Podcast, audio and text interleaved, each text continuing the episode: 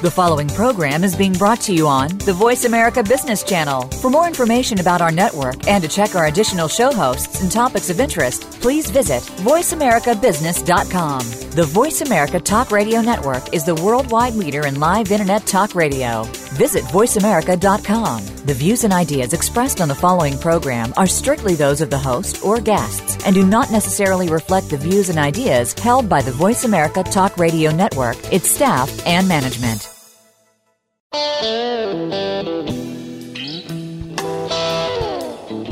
Do you invest in precious metals or mining? There are some risks involved, but done well, the rewards can be lucrative. This is the Mining Stock Report, a look at today's investing with a focus on mining and gold. Your host is Christopher Haugen. We'll speak to the experts and the leaders, as well as bring you tips on investing, best practices, and more. Now, here's Christopher Haugen.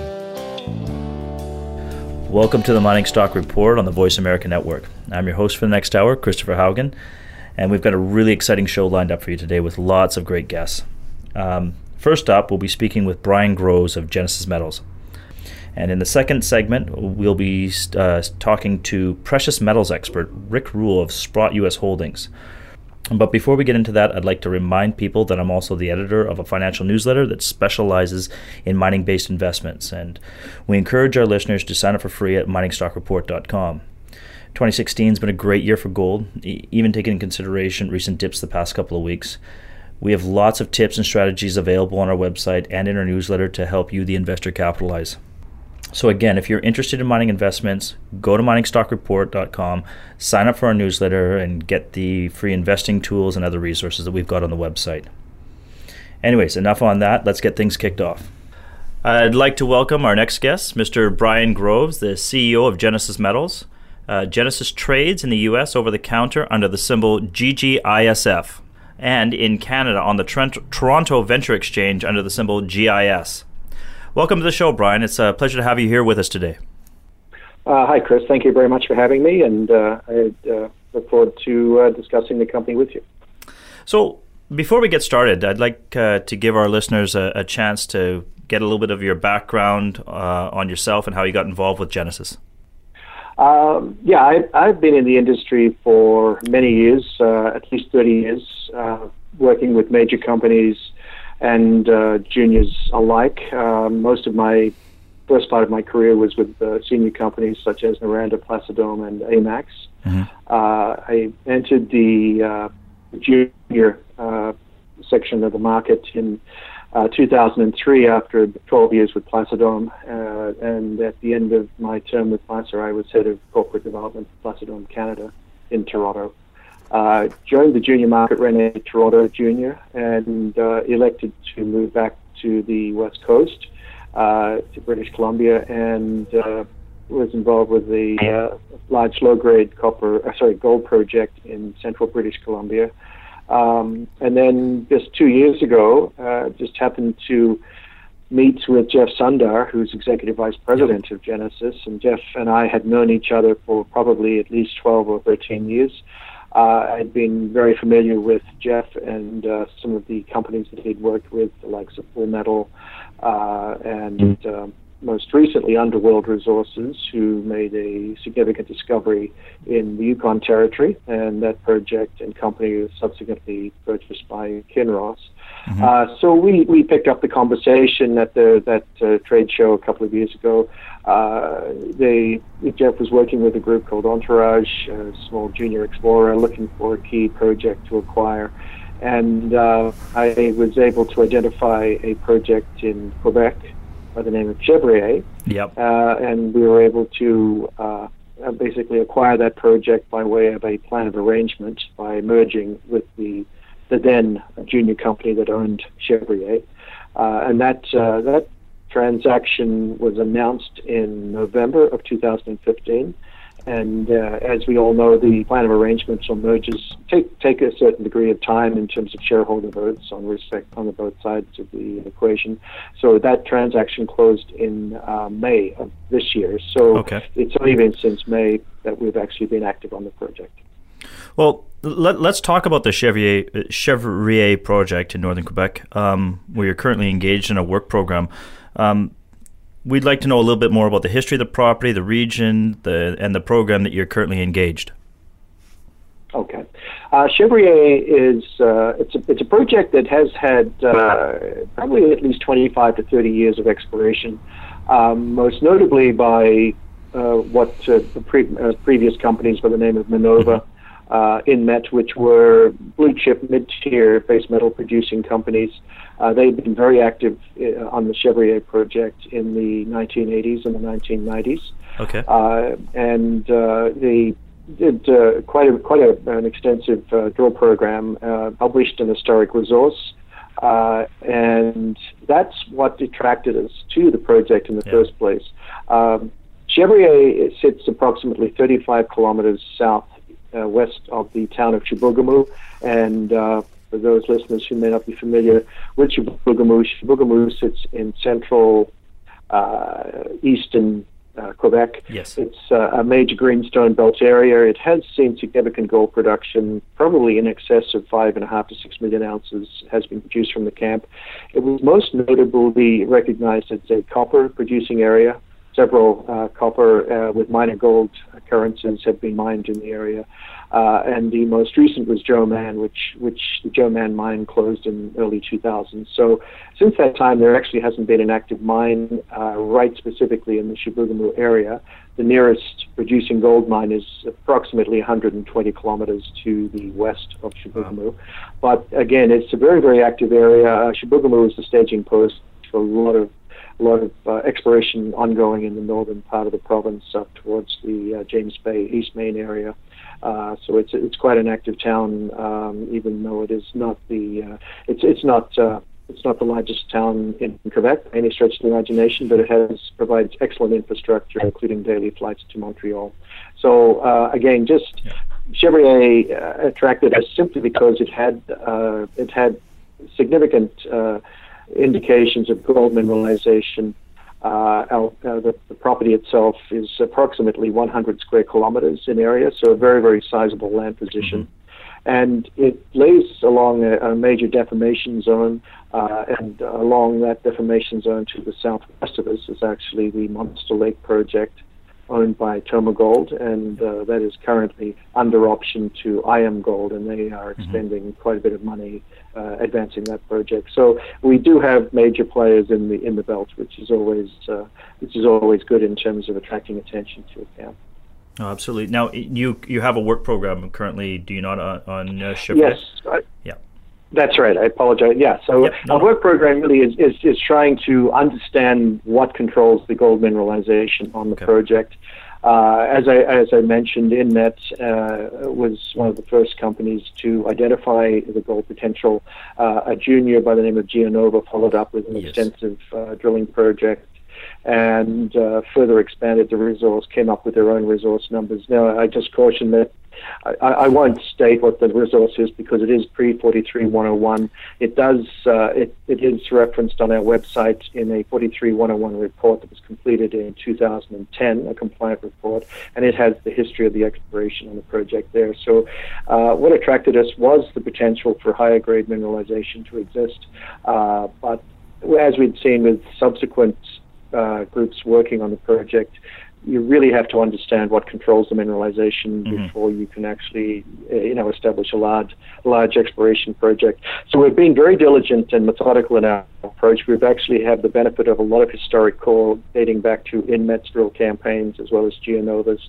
We probably have in excess of 75,000 meters of historic core available. So this provides us an opportunity to relog the core. Uh, we have a resampling program that has been completed completed. We've uh, collected approximately uh, four to 450 samples of mineralized wow. ore, and that is really just to establish the uh, I, I, guess to, to, to validate the uh, historical assays uh, and okay. just to establish uh, that the, the assays that were received by previous workers are, are actually reliable. Um, we've also uh, revisited several ch- trenches, historic trenches mm-hmm. that were completed by, by both Inmet and Geonova. Uh, we managed to rehabilitate those trenches, clean them, clean the surfaces, and resample them. Uh, and uh, we completed one new trench. The historic trenches, we are hopeful that we will have assays available for release uh, in uh, by mid mid November, mm-hmm. and the drill core samples, the reassaying we believe we'd be in a position to release those results um, probably late November, if not the first week of December. So that's our current program. Wow. Um, just expanding upon that, if I if I may, Chris, just sure, we've also absolutely. completed a very property-wide scale compilation. Uh, as far as we could see, looking at available government data and assessment reports, really no one has spent the time to try and put all the geological information together on mm-hmm. the project. And as, as I mentioned, the, the most of the focus of, of work my previous workers had been on the main zone of mineralization. It, it probably represents maybe two to three square kilometers of a 100 square kilometer land position. So it, it, you know it's it's incumbent upon us to actually look at the look at the rest of the property. Uh, we have commissioned uh, a good consulting group out of Val-d'Or, Quebec, to compile the data for us, and we see the potential for multiple new targets being generated from that mm-hmm. compilation. Uh, again, once we've had a chance uh, to ground truth some of those uh, new target areas, we expect that that will form the basis of a fairly significant drill program in uh, early 2017.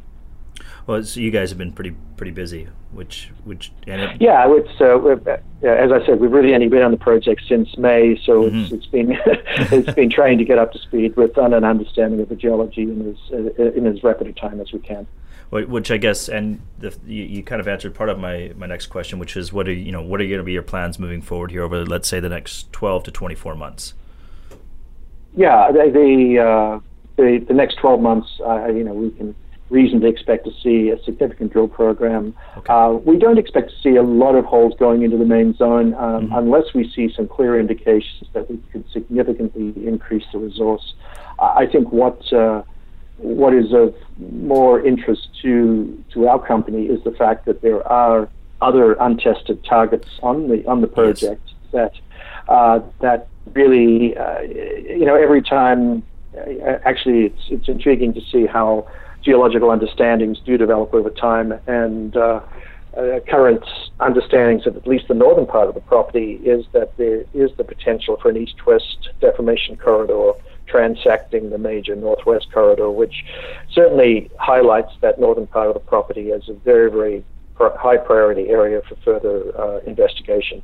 Uh, so I think uh, shareholders and, and, potential investors can look for a fairly sizable exploration drill program next year, and uh, I, I, think that. Uh, by, by actually catching up with, understanding what controls the mineralization, and then looking for uh, new uh, new environments for gold mineralization on the project is is a far you know more uh, interesting way of advancing the property uh, mm-hmm. to see if we are able to uh, you know to increase the uh, the resource potential of the project. Um, now, could you elaborate on some of the benefits here of, of operating um, inside Canada and more specifically uh, Quebec itself? Um, certainly, the I think we are probably, Quebec would have to rank as one of the most favorable jurisdictions globally. Mm-hmm. And I think in the most recent Fraser Institute ranking, I think Quebec is in the top 12 uh, jurisdictions in the world. Wow. So a very supportive government, uh, local uh, local communities are supportive uh, of mining.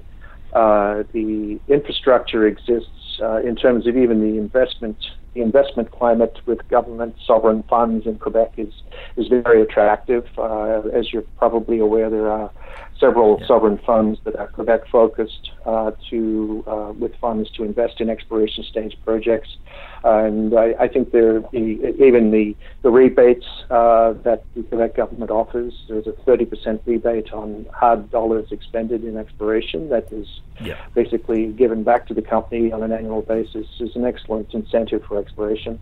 Um, we are we are we're looking at excellent infrastructure in our particular project situation. Uh, we have favorable rates uh, of hydroelectric power, uh, some of the cheapest hydroelectric power in North America. Uh, so I think the benefit also is um, a favorable exchange rate for gold production coming out of Canada in terms of uh, costs in Canadian dollars and selling the commodity in the U.S. dollar denomination. And, and, and access to the property is readily available? Actually, access to the property is, is very good. Uh, mm-hmm. We uh, have a three, approximately three lane wide gravel road that's maintained uh, year round. Uh, it's a forestry access road that passes within about 1.5 kilometers of the property, and from there there would be secondary forest roads leading right to the middle of the project. So we could leave Chibougamau and be in the center of the property within probably 25 minutes. Wow. so it's, it's, it's excellent access. Uh, and that, that also speaks to uh, having a very favorable drilling costs. As you can imagine, we won't need to set up a camp for drilling programs. Uh, mm-hmm. the, drillers will have the have the luxury of being able to drive home each evening, so that keeps the overall per meter cost down as well. Now, the the company also has a hundred percent interest in the October Gold property located in Ontario. Um, October covers a pretty massive land package. What what are your plans there moving forward? Uh, our immediate plans uh, Chris, uh, we, we, we really, um, being a small company, it, it's, yeah. it, it, it is a challenge to try and advance two projects, especially October, given its physical size. Yes, right. So it's a question of focusing uh, on one property while retaining you know exposure to upside on the other. So we are we are we have declared that we are actively seeking partners to help us advance October okay. Gold, and uh, it's still a very very attractive land position. It's just that. Um, as I said, there's only so much we can do as a small company on, on two fairly sizable projects. Yes. Now, it's a, I find it's always great to get insight from people within the industry. So I'd like to get your take on the outlook for gold here moving forward in the in the short and long term. Um, well, with recent events uh, in the U.S., um, of that's a topical, uh, very topical subject. Absolutely. Uh, um, well, it's I, relevant. Let's face it; it's, I, it's, relevant to the price of gold and to I think hard assets across across the board.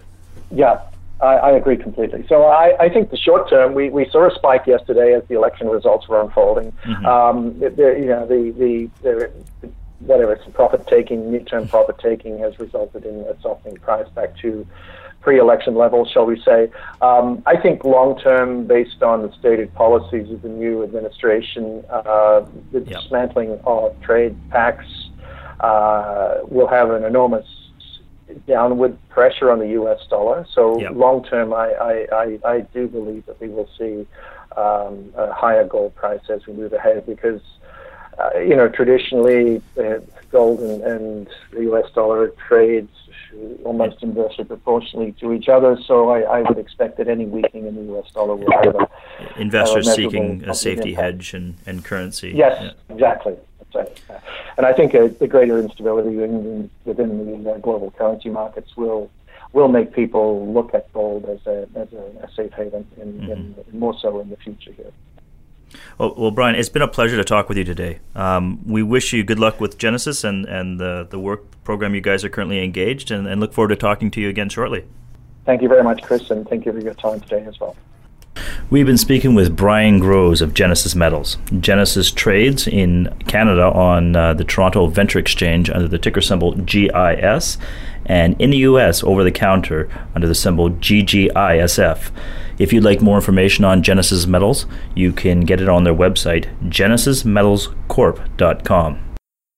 After the break, we'll be speaking with Rick Rule of Sprott U.S. Holdings, so stay tuned to the Mining Stock Report on the Voice America Network.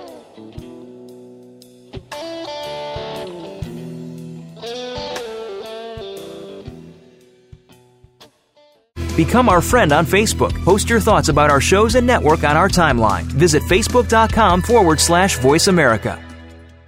NuLegacy Gold is expanding its iceberg gold deposit in the Cortez Gold Trend of mining friendly Nevada, which is the fifth largest gold mining jurisdiction in the world. NuLegacy's deposit is a Carlin style gold deposit, which can be some of the largest and most profitable gold deposits anywhere. NuLegacy's largest shareholders include major gold mining companies Oceana Gold and Barrick Gold Corp, the world's largest gold mining company. NuLegacy is well funded and professionally managed, and we invite you to visit our website to learn more. NuLegacyGold.com. That's N U L E G A C Y Gold.com. Again, N U L E G A C Y Gold.com. Have you friended us on Facebook yet? Why not? Just go to facebook.com forward slash voice America or search for the keywords voice America. Once you are part of our Facebook network, you'll receive daily messages about what's happening with our shows, this week's featured guests, and new happenings at the Voice America Talk Radio Network. And you can add your voice to the always active discussions on our timeline. Just go to facebook.com forward slash voice America or search for voice America.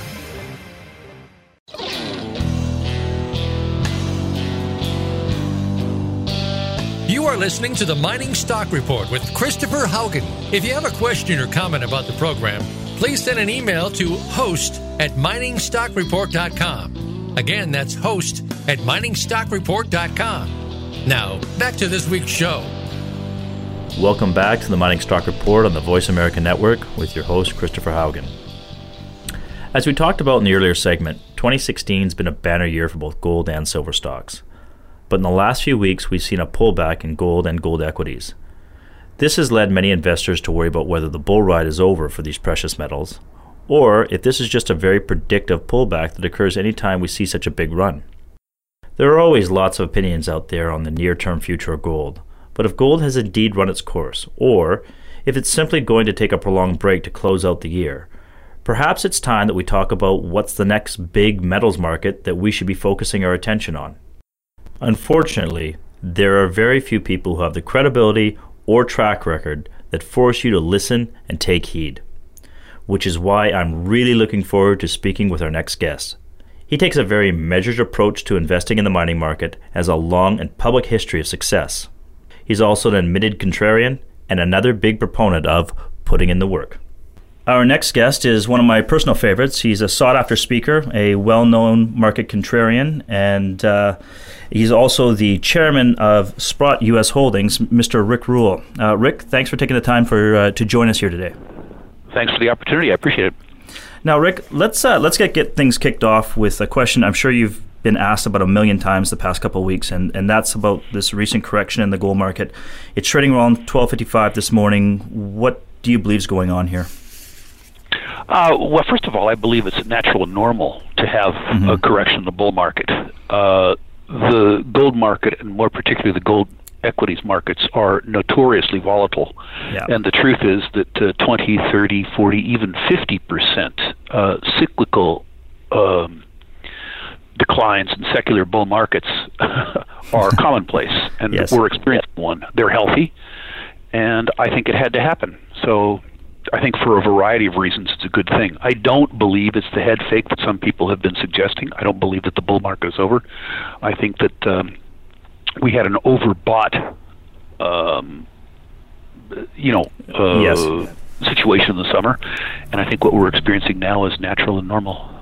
Okay, and um, well, I guess to expand on that a little bit, do you do you think that the U.S. Fed here can can sustainably raise interest rates um, in this current sort of global environment of zero and negative rates? Um, we keep hearing I, about a possible, you know. Uh, if you give a stockbroker like me the use of a word "could," we can make any scenario plausible. Sure. I actually think an increase in the interest rate would be healthy for the global economy because it would force us to take a pill. Inter- yeah. Uh, I don't think that anybody wants to take the pill. I don't want, think that anybody wants mm-hmm. to face the cure. I think that everybody wants to kick the pain down the road. And so I think the probability of a measurable interest rate increase is very, very low. Uh, I don't think that's something that, uh, ironically, I don't have, think that the gold bugs have to worry about the market doing the right thing and thus derailing the bull market in gold. Okay, so you you know with you think that gold can continue on even in a, in an environment here where, which which I mean it has previously. So yeah, I mean, I I personally believe that ultimately the stimulus for a gold bull market would be a, na- uh, a, a zero interest rate environment. A negative interest rate environment is insane. Yeah. If you think about what gold is competing with in terms of sovereign instruments, you're competing with an instrument where the government, for the first time in your life and my life, tells you the truth, which is we're going to steal some of your money.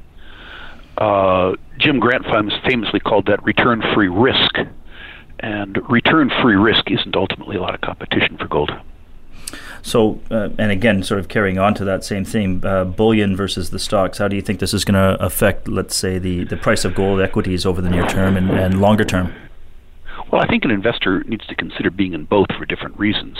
Mm-hmm. Uh, gold is simultaneously a medium of exchange and a store of value, and so it has utility in portfolio as sort of a highly volatile form of liquidity or cash you own gold in one sense the way that you would have cash to ensure your lifestyle against perturbation and economic outcomes and also you own it the way that you own life insurance or, or auto insurance. You don't necessarily want to get paid off by the set of circumstances that would make gold vault in value but you sleep better owning some uh, absolutely. The gold equities are something that you own for a different reason. Mm-hmm. You own them because you expect the increase in the gold price to disproportionately reward the owners of businesses that successfully exploit the exploit gold.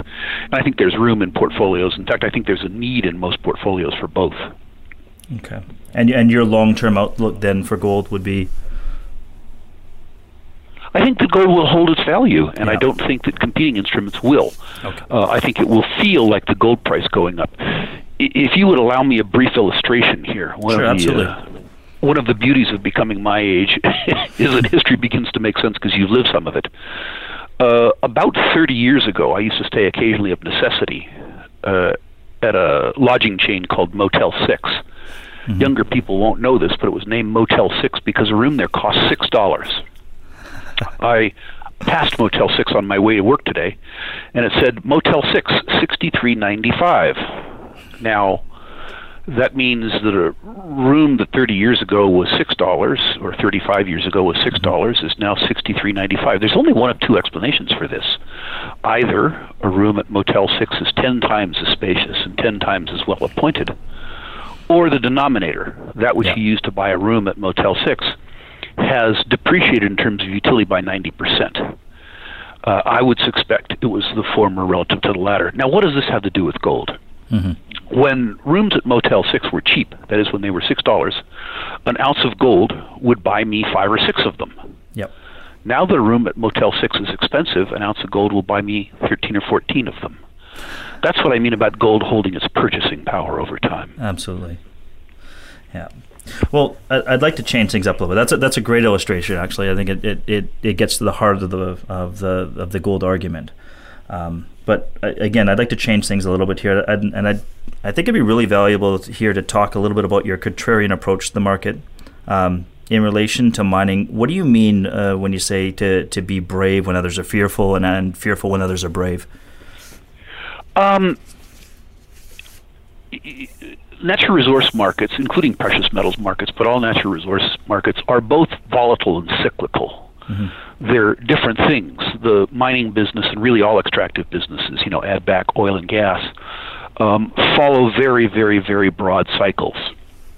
And when uh, I mean, the first thing to understand, and I'll illustrate this too, is that bear markets, like the ones that we've been through in mining markets, uh, are the authors of bull markets. Mm-hmm um, a couple things happen. One, markets just psychologically become extremely oversold yeah. because people's expectation of the future is set by their experience in the immediate past. And if your immediate past has been painful, you expect the future to be painful. If your immediate past has been pleasant, you expect the future to be pleasant. But you ultimately resolve a bear market and come into a bull market one of two ways. The very low commodity prices can increase the utility to users of that commodity and thereby increase demand organically. Uh, that's called demand creation. One way out of a out of a bear market is mm-hmm. demand creation, where the low price of the commodity in and of itself stimulates demand. We aren't seeing that, and we haven't in the last bear market as a consequence of a very slow economy globally, uh, synchronized mm-hmm. uh, slow economy around the world. What we're seeing is something uh, more pernicious, but in fact more dramatic, which is supply destruction in a variety of, of uh, commodities around the world. Uh, we are and have been producing the commodity for less than the total cost of production. Let's look at uranium as an example. Both the International Energy Agency and Cameco believe that the total cost to produce a pound of uranium on a global basis, including the cost of capital, is between 60 and 65 US dollars per pound. The industry sells uranium in the spot market at $25 a pound. So you make the stuff for 60 you sell it for 25 mm-hmm. you lose $35 a pound and you try and make it up on volume. That doesn't work. What happens over time is that the industry capitalizes all the surplus capital that it raised in equity markets and made during bull markets.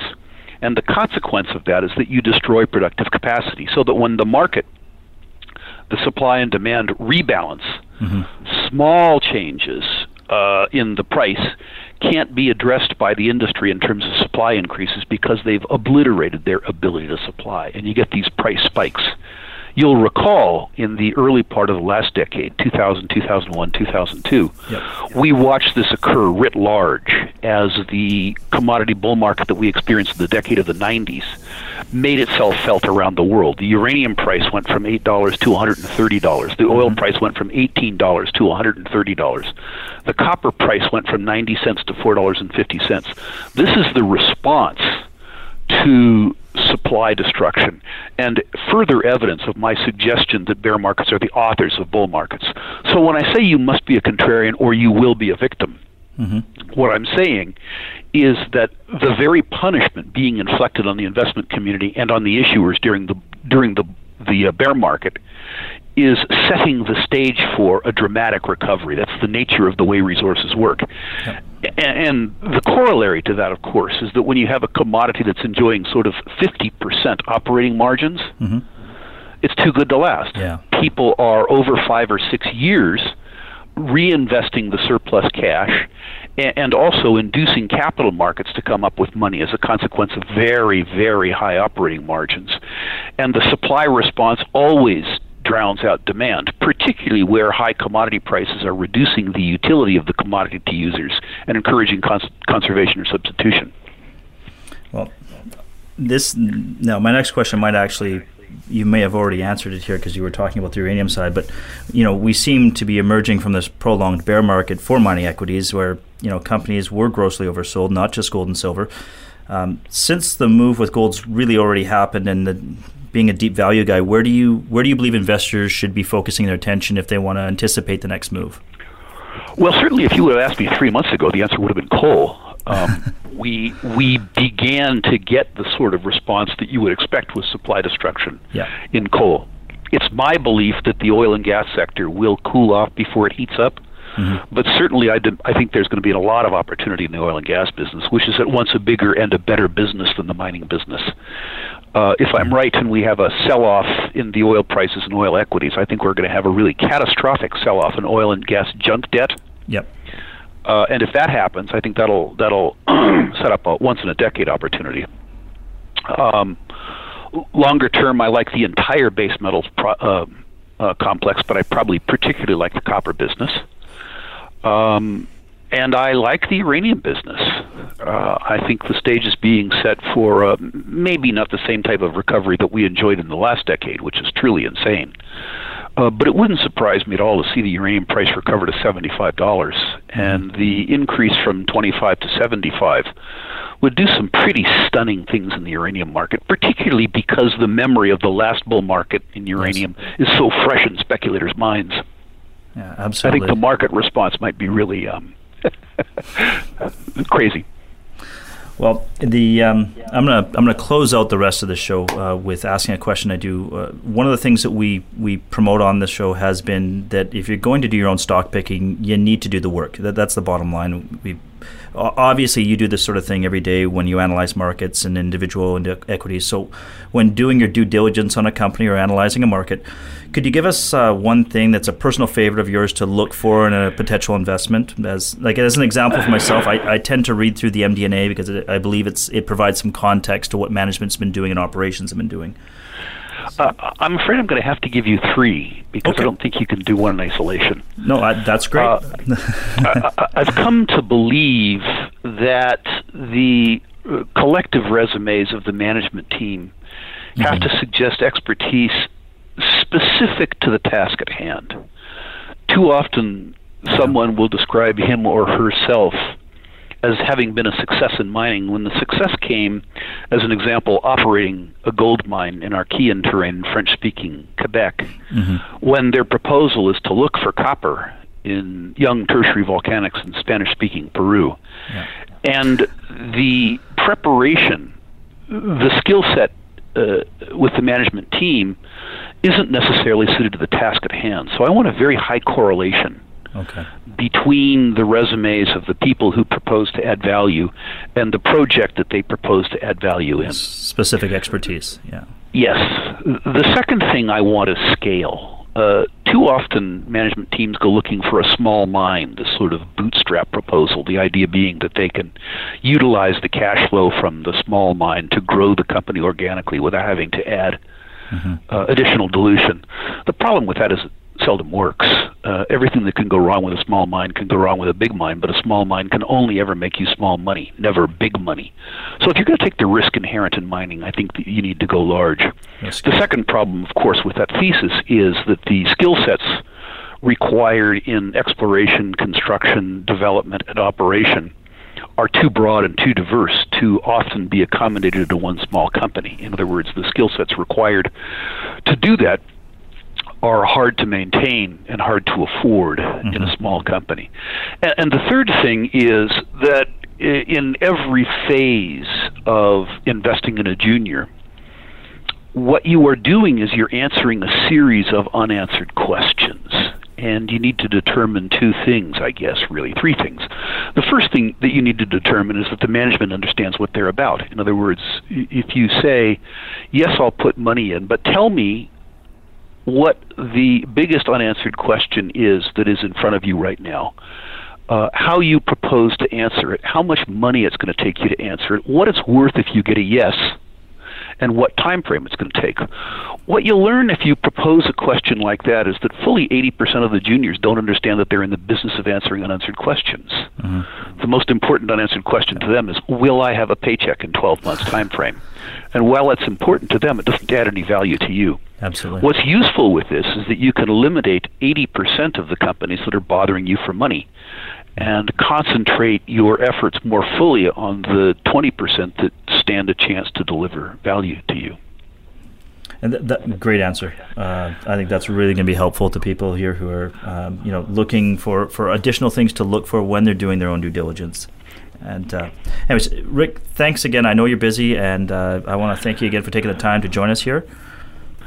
Well, it's been a pleasure. Thank you for your efforts to uh, educate another generation of uh, mineral exploration speculators.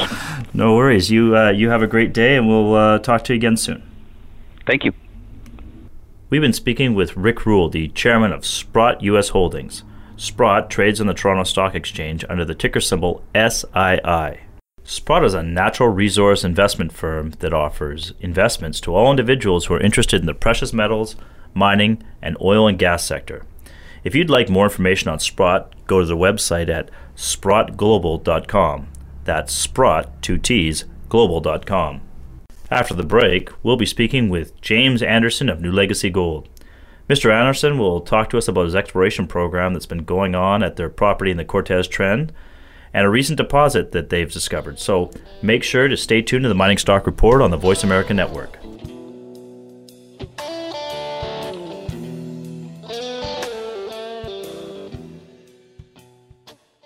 Become our friend on Facebook. Post your thoughts about our shows and network on our timeline. Visit facebook.com forward slash voice America. NuLegacy Gold is expanding its iceberg gold deposit in the Cortez Gold Trend of mining friendly Nevada, which is the fifth largest gold mining jurisdiction in the world. NuLegacy's deposit is a Carlin style gold deposit, which can be some of the largest and most profitable gold deposits anywhere. NuLegacy's largest shareholders include major gold mining companies Oceana Gold and Barrick Gold Corp, the world's largest gold mining company. NuLegacy is well funded and professionally managed, and we invite you to visit our website to learn more. NuLegacyGold.com. That's N U L E G A C Y Gold.com. Again, N U L E G A C Y Gold.com. Have you friended us on Facebook yet? Why not? Just go to facebook.com forward slash voice America or search for the keywords voice America. Once you are part of our Facebook network, you'll receive daily messages about what's happening with our shows, this week's featured guests, and new happenings at the Voice America Talk Radio Network. And you can add your voice to the always active discussions on our timeline. Just go to facebook.com forward slash voice America or search for Voice America.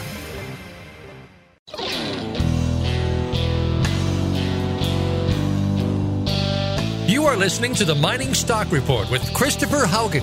If you have a question or comment about the program, please send an email to host at miningstockreport.com. Again, that's host at miningstockreport.com. Now, back to this week's show.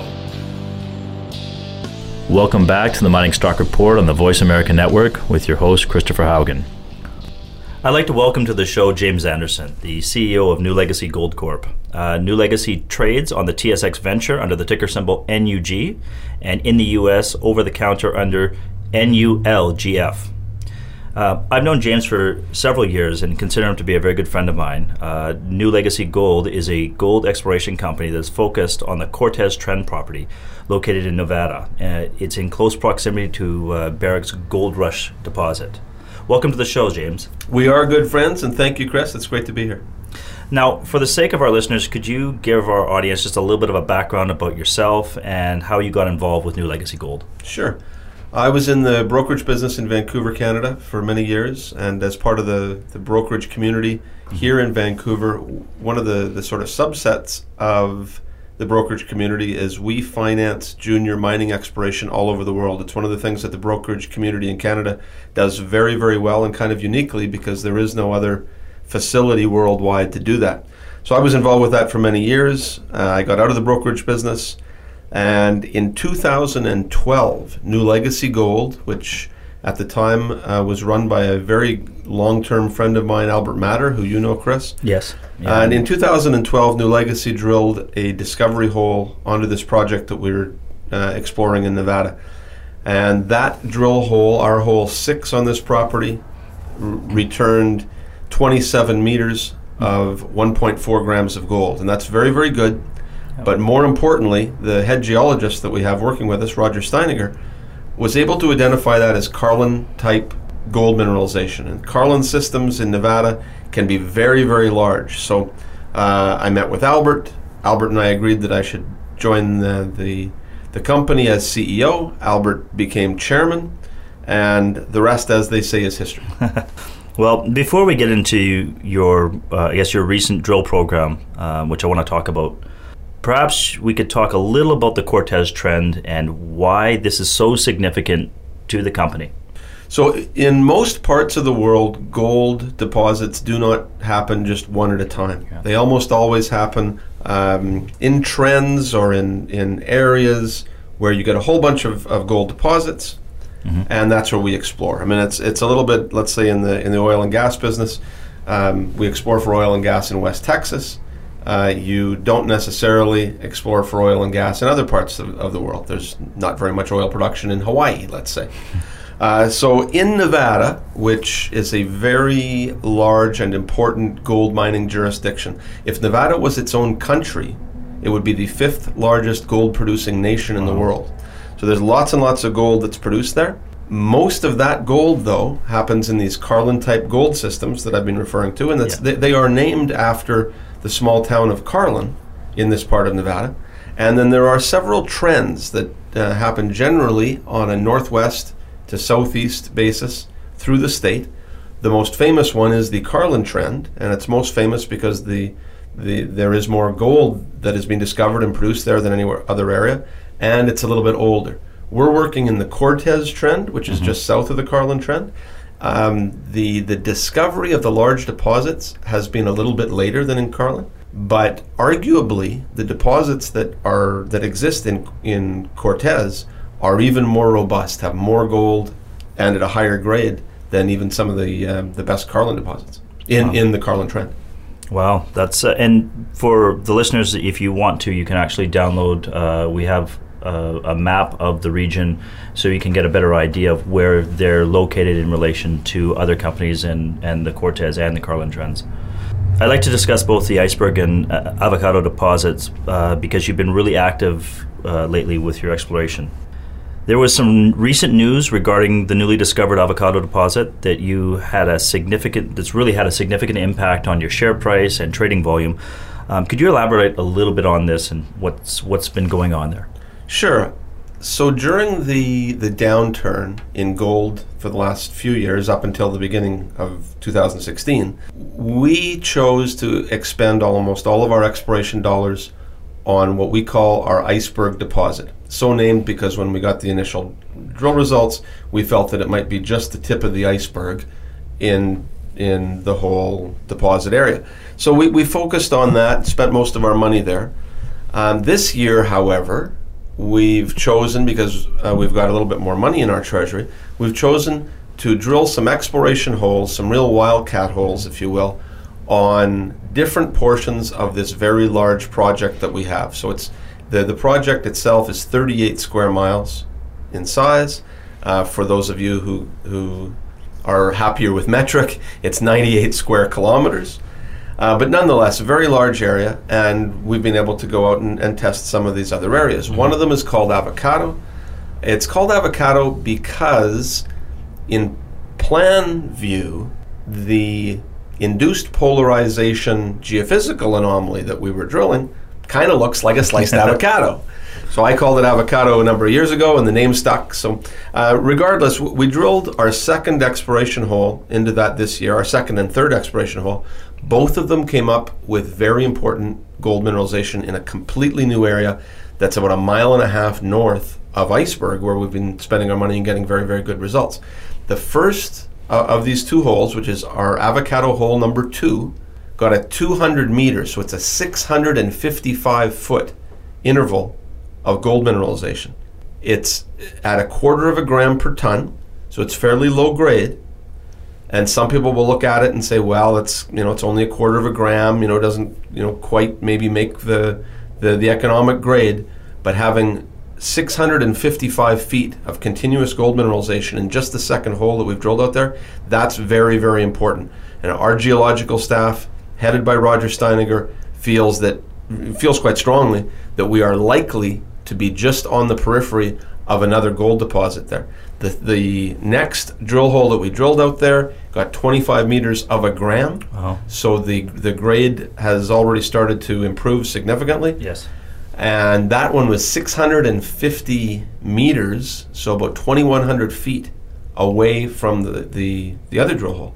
So we've already established a, a very large area. It's virgin territory out there. There's almost no historical drilling.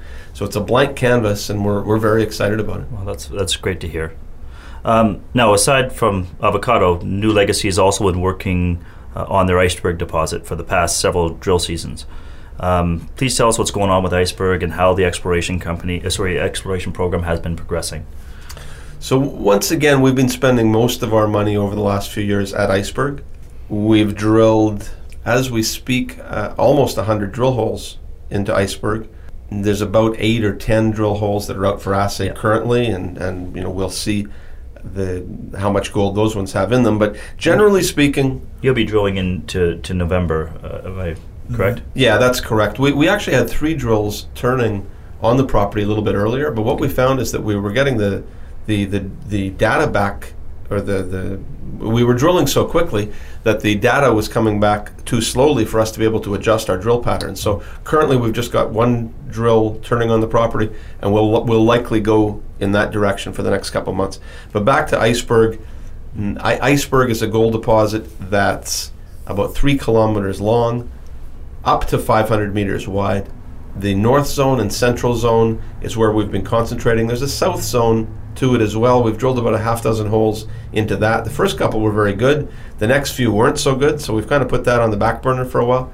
But at north and central zone, we get good, consistent Carlin type mineralization. It's all oxidized. Mm-hmm. And for your listeners, um, if I can just detail that for a moment, it makes a big, big difference in Nevada whether the mineralization is oxidized or sulfide. Ours is all oxidized, and what that means is that the good Lord has done a lot of your processing for you. You're able to take that material, put it on a leach pad, uh, put some cyanide on it, come back 30 or 60 days later, and you're mining gold. So it's all oxidized, it's near surface, and it's very good grade. This is likely to be a very robust um, gold deposit for mining in the upco- in the you know in, in the years ahead. Uh, and again, uh, now is uh, because it's oxidized, does that make it more economical? It, it certainly does. Um, if it's not oxidized, then you have to take the material and put it through either a roaster or an autoclave. Okay. It's uh, very capital intensive in Nevada, despite the fact that uh, the it's such a great gold mining jurisdiction. Really, there's just Newmont and Barrick who have the big autoclaves. So, uh, to to not have to go down that route, I think will be very beneficial for us. Okay. Now, we've talked about uh, avocado and iceberg, um, but this really is a large exploration property. Um, could you speak uh, to the size of the property and why this is such a unique feature for, for NuLegacy? Yeah, it is. So it's it's 38 square miles. So let's you know let's think about that for a second. Um, if you drive four miles in one direction, stop, turn right, and then drive for 10 miles and make it square, it's a very very big property. We have the second largest land holdings in the Cortez Trend after our one of our major shareholders, Barrick Gold. Yes. Um, Barrick mines almost a million ounces of gold from the Cortez Trend per year. So Wow. think about that for a second. it- It's 20% of the largest gold mining company in the world Yeah. gets its production right from here. But to the size of our property, um, we've probably only explored about 10%, pardon me, of the whole surface area of the of the land package. So we will be exploring there for many, many years to come. Okay. Now, you mentioned Barrick being a shareholder. You guys have built a really strong uh, shareholder base that includes a number of large mining companies and institutional investors. Perhaps you could tell our audience a little about uh, about this and why it's such an asset for NuLegacy. I think it's a testament to the quality of the project, the size of the project, and the, the drill results that we've been getting over the last few years that we've managed to attract so many strong shareholders to the company. So our largest shareholder currently is Oceana Gold. Oceana is a mid-size Australian gold mining company. They have a corporate mandate to expand more in the Americas, and part of their investment in us is uh, a reflection of that. Oceana uh, currently owns 17.5% of our company. They've been very, very helpful, very supportive of our exploration efforts. Barrick Gold, that's the largest gold mining company in the world, Yep. and uh, very active in, in the Cortez. As a matter of fact, on the highway leading into Cortez, there's billboards that say Barrick Gold Mining Country. So you, you know you know you're in Barrick Gold Mining Country when you see that. Uh, but they own 11.5%, 11.8% of our company currently. Wow. Uh, Rob Krcmarov, who is Barrick's head of global exploration, has joined our board. So again, uh, just a reflection on what the exploration people at Barrick think of our project and of our exploration efforts. Uh, I guess well, one one last one. Uh, again, very supportive, very helpful um, shareholder, Tocqueville Gold Fund from New Yes. York. Uh, it's one of the premier gold mutual funds in the world, and uh, they've been very supportive of our efforts as well. Uh, that's great to hear. And um, and what's the current cash position of the company? It's about 13 million Canadian dollars, so about 10 million US dollars. And what's the uh, current estimated market cap for the company? About 90 million US dollars. Okay. Uh, so, aside from the experience you've had in the Cortez Trend, um, what are your thoughts regarding operations within the state of Nevada? Well, I was born in Timmins, Ontario. And Timmins, Ontario is a small city in, in northern Ontario, Canada. It's mining country. Mm-hmm. There's gold mines and base metal mines all over the place. And the people of Timmins like mining. It is they are miners. It is considered great economic activity to provide metals to the world marketplace. A lot of places in the world don't view it like that. A lot of places in the world view it as um, uh, an environmental problem. They don't see a uh, a small open pit on a hill as economic activity. They see it as a, a blight. And the people of northern Nevada, they like mining. There's a lot of people who make a very, very good living from mining in northern Nevada. You can you can get permits to explore in Nevada easily. There is there is a rule of law and a permitting structure that works. Yep. It's not uh, you know it's it, it's not crazy easy to be able to get these permits. There is a robust permitting process, but it's knowable. We know what we need to do to present to the regulators the permitting process, and we go about that. But you can permit in Nevada, you can explore in Nevada, you can mine in Nevada. So all of those things lead us as a as an exploration company to be driven towards Nevada. If we find a really large gold deposit here, Yeah. our shareholders deserve to have the financial benefit of being skillful enough and lucky enough to be able to pull that off. Mm-hmm. There are lots of places in the world where as soon as you find Yes. a big deposit, then there is some general or some colonel in charge who will steal that deposit from you. Yeah, absolutely. Political stability is a huge is a huge factor, I think, for these exploration companies.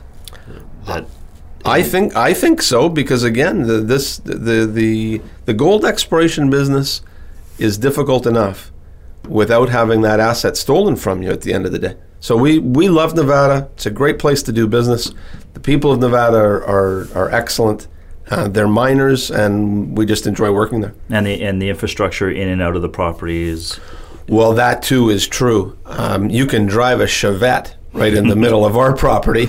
Uh, there are two paved highways to within about uh, 15 or 20 minute drive. okay. There are three, well, there are two enormous gold mines within a 15 or 20 minute drive. So the availability of, of mining labor, the availability of electricity, water, um, first world amenities, it's, it, it is beyond compare to mining anywhere else in the world as far as I'm concerned. James, thanks for joining us today. It's been a pleasure speaking with you. The pleasure is mine. Thanks for inviting me, Chris. I, I can't wait to do it again. We've been speaking with James Anderson, the CEO of NuLegacy Gold. NuLegacy trades on the Toronto Venture Exchange under the ticker symbol NUG or over the counter in the, in the United States under the symbol NULGF. If you'd like more information on NuLegacy Gold, we encourage you to check out our website, miningstockreport.com, or go to nulegacygold.com. We always advise people to perform their own due diligence, so if you have a question about this interview or NuLegacy directly, call their investor relations contact. That's all the time we have for you this week, so we'd like to uh, take the time to thank today's guests for joining us here. Uh, Brian Groves of Genesis Metals, uh, Rick Rule of Sprott U.S. Holdings, and of course James Anderson of NuLegacy Gold Corp. And thank you for taking the time to uh, listen and join us here today. It's been my pleasure to be your host. So we'll see you again next week. And for now, this is Christopher Haugen of the Mining Stock Report signing off. Good luck in the markets.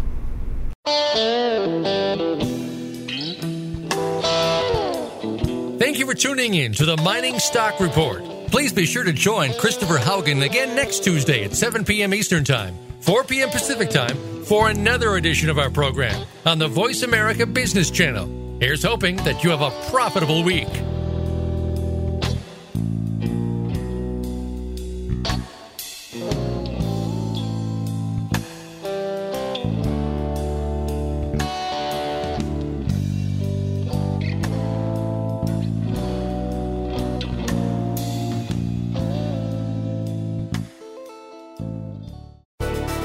Thanks again for listening to the preceding program brought to you on the Voice America Business Channel. For more information about our network and to check out additional show hosts and topics of interest, please visit voiceamericabusiness.com.